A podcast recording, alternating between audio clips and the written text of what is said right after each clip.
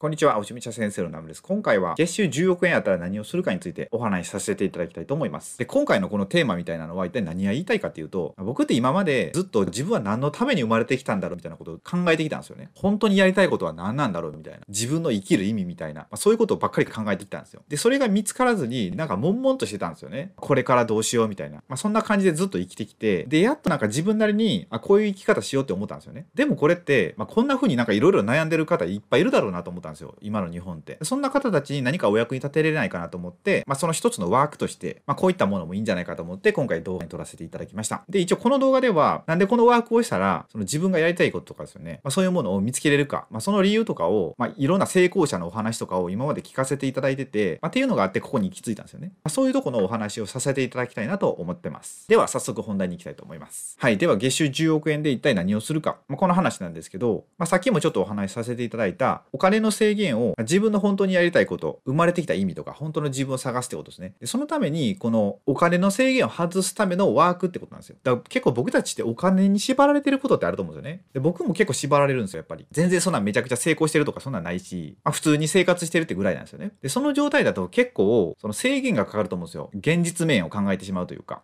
だお金のことですよね。だそれを外して、本当に何がしたいんだろうみたいな、まあ、そういうのを探していけるっていう、そんな感じですね。で、このワークはまあどっから来たかっていうと、このですね、僕が今学ばせていただいているあのビジネスとか、まあ、いろんなことを学ばせていただいている新田さんって新田裕二さんって方がいらっしゃるんですよ。まあ、ネットビジネスではめちゃくちゃ有名な方なんですけど、まあ、普通にググってもらったらね、いっぱい出てくると思うんですよ。で、その新田さんと三代さんって言って、でこの方も、まあ、僕がビジネスを始めるきっかけですよね。まあ、始めるきっかけっていうか、まあ、僕が美容師をもうできない体になって、でその時にネットビジネスをしようと思ったんですよね。行き着いたのが FX やったんですよ。でその FX の先生が三代さんなんですよね。まあ、貝沼さんって言うんですけど、まあ、このお二人が喋ってる時があったんですよ。まあ、その時たまたまご一緒させていただいて、まあ、10人ぐらいのその時お茶をしてたと思うんですけど、まあ、このお二人の会話ですよね。その中でこの10億円のワークっていうのがあったんですよ。なんかそのワークって面白いよねみたいな、そんな話があったんですよね。で、それを僕はこう、旗から聞いてて、あ、確かにすごい面白いワークやなと思って、で、今回こうやって動画を撮らせてもらってるって感じなんですよ。そうちなみにこのお二人とも、まあ、年間何億も稼ぐようなすごい方たちなんですよね。まあ、新田さんに限ってはもう一つの講座で、まあ、1億円ぐらい稼いじゃうような方なんですよ。だから話聞いててもすごい面白くて、まあ、本当何かね、受講できるんであれば、まあ、一つだけでもね、何か講座を取っていただきたいんですけど、まあ、そんな感じで、このお二人がされた会話の中の、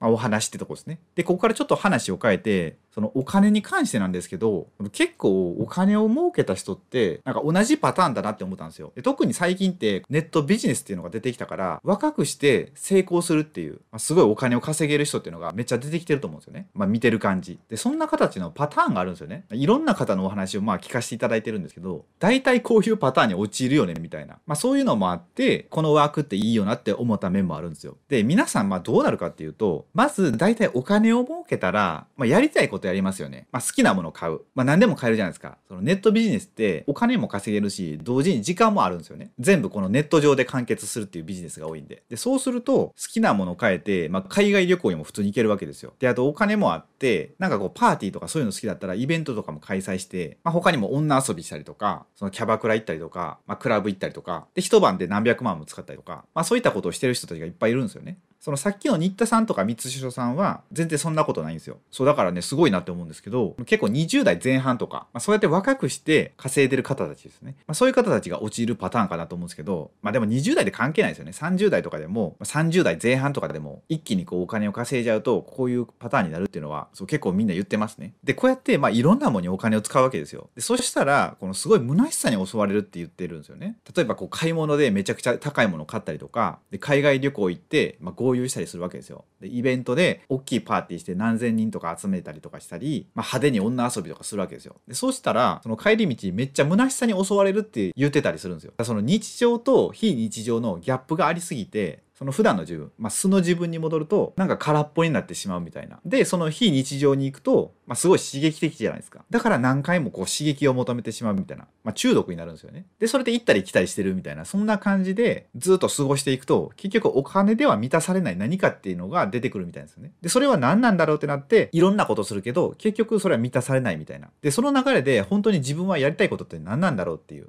こういうパターンがすごいね、いろんな人の話を聞いてると、まああるんですよね。僕の場合もそんなお金稼いでないですけど、なんかお金ばっかりに走ってた時期があるんですよ。このネットビジネスになって。でそうするとあれなんか違うよね？みたいななったんですよね。でその時に自分って一体何のために生まれてきたんだろう？みたいなことをすごい考えるようになったんですよ。でそれで武士道とかその日本人の本当の生き方みたいなのに出会ってあこれだってなったんで今こうやって YouTube でそういうことを伝えようかなと思って、まあ、発信するようになったんですよ。そうまあ僕はそんな感じなんですけどまあでも言うてもほとんどの人ってこうやってすごいお金を稼いでめっちゃリッチな生活をしてで虚しさに襲われてっていうそういう経験ってできないと思うんですよ。でそれで苦しんで自分がやりたいことを見つけるみたいなその本当にやりたいことですよね。自分は何のために生まれてきたんだろうみたいな。これってほんの一部の人のパターンだと思うんですよ。だったらこの月収10億っていうこの妄想をしてですねまあいろんなものできますよ。その月収10億円やったら。で普通に会社員の人が稼ぐのって2億か3億かなんかそんぐらいやったと思うんですけど、まあ、それの3倍を月稼いじゃうわけですよ。好きなもん買えますよね。好きなとこにも行けるし。そういうことを仕切った後にじゃあ本当に自分がやりたいことは何なんだろうっていう想像してそうだから本当にお金の制限を外すってことですよね。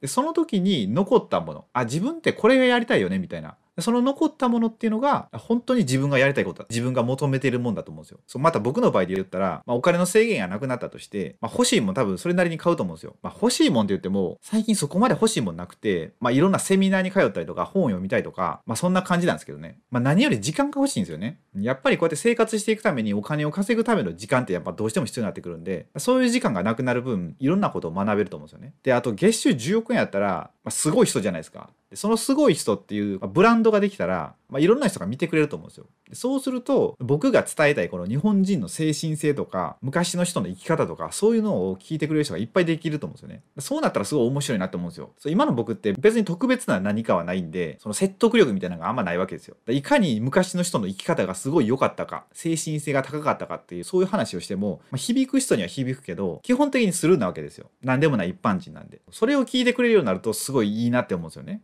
ちょっと話が脱線しましたけど、まあ、10億円あってもなくても結局それってできると思うんですよね。まあ、僕の場合で言ったらさっき言ったみたいに今の日本人が忘れてしまったものを、ま、取り戻せるようなそんなことをお伝えしたいなって思うんですよ。まあ、これって言ったら別に月収10億あってもなくてもできるわけですよね。まあ、現に今一応なんかそれらしい活動はしてるわけですよ僕なりに。そうだからねこの月収10億っていうのを一回想像してでやりたいことやって、ま、買いたいもの買ってでその後に何が残るかですよね。ま、大体ですけどなんか人のために生きようって思うと思うんですよね。ま、僕の予想では。そうその周辺に本当に自分がしたいことっていうのが多分隠れてると思うんで、まあ、それをさらに深掘りしていくと、まあ、これをすると結構本当に自分がしたいこと天命使命とかっていう言い方もありますけど、まあ、そういうものがね見つかるんじゃないかって思います。はいこんな感じですね。そうこのワークね誰かと一緒にシェアしたことがないんですよ。僕はただ一人でやってただけなんで一体どうなるか分かんないんですけど、まあ、もしこれ見てくださって、まあ、こんなことになりましたとかっていう、まあ、意見とか何かあったら是非ねあのコメント欄に何か書いていただければ今後の参考にさせていただきたいので、まあ、何か一言でもいいので書いていただけると嬉しいです。はい。それでは最後までご視聴いただきありがとうございました。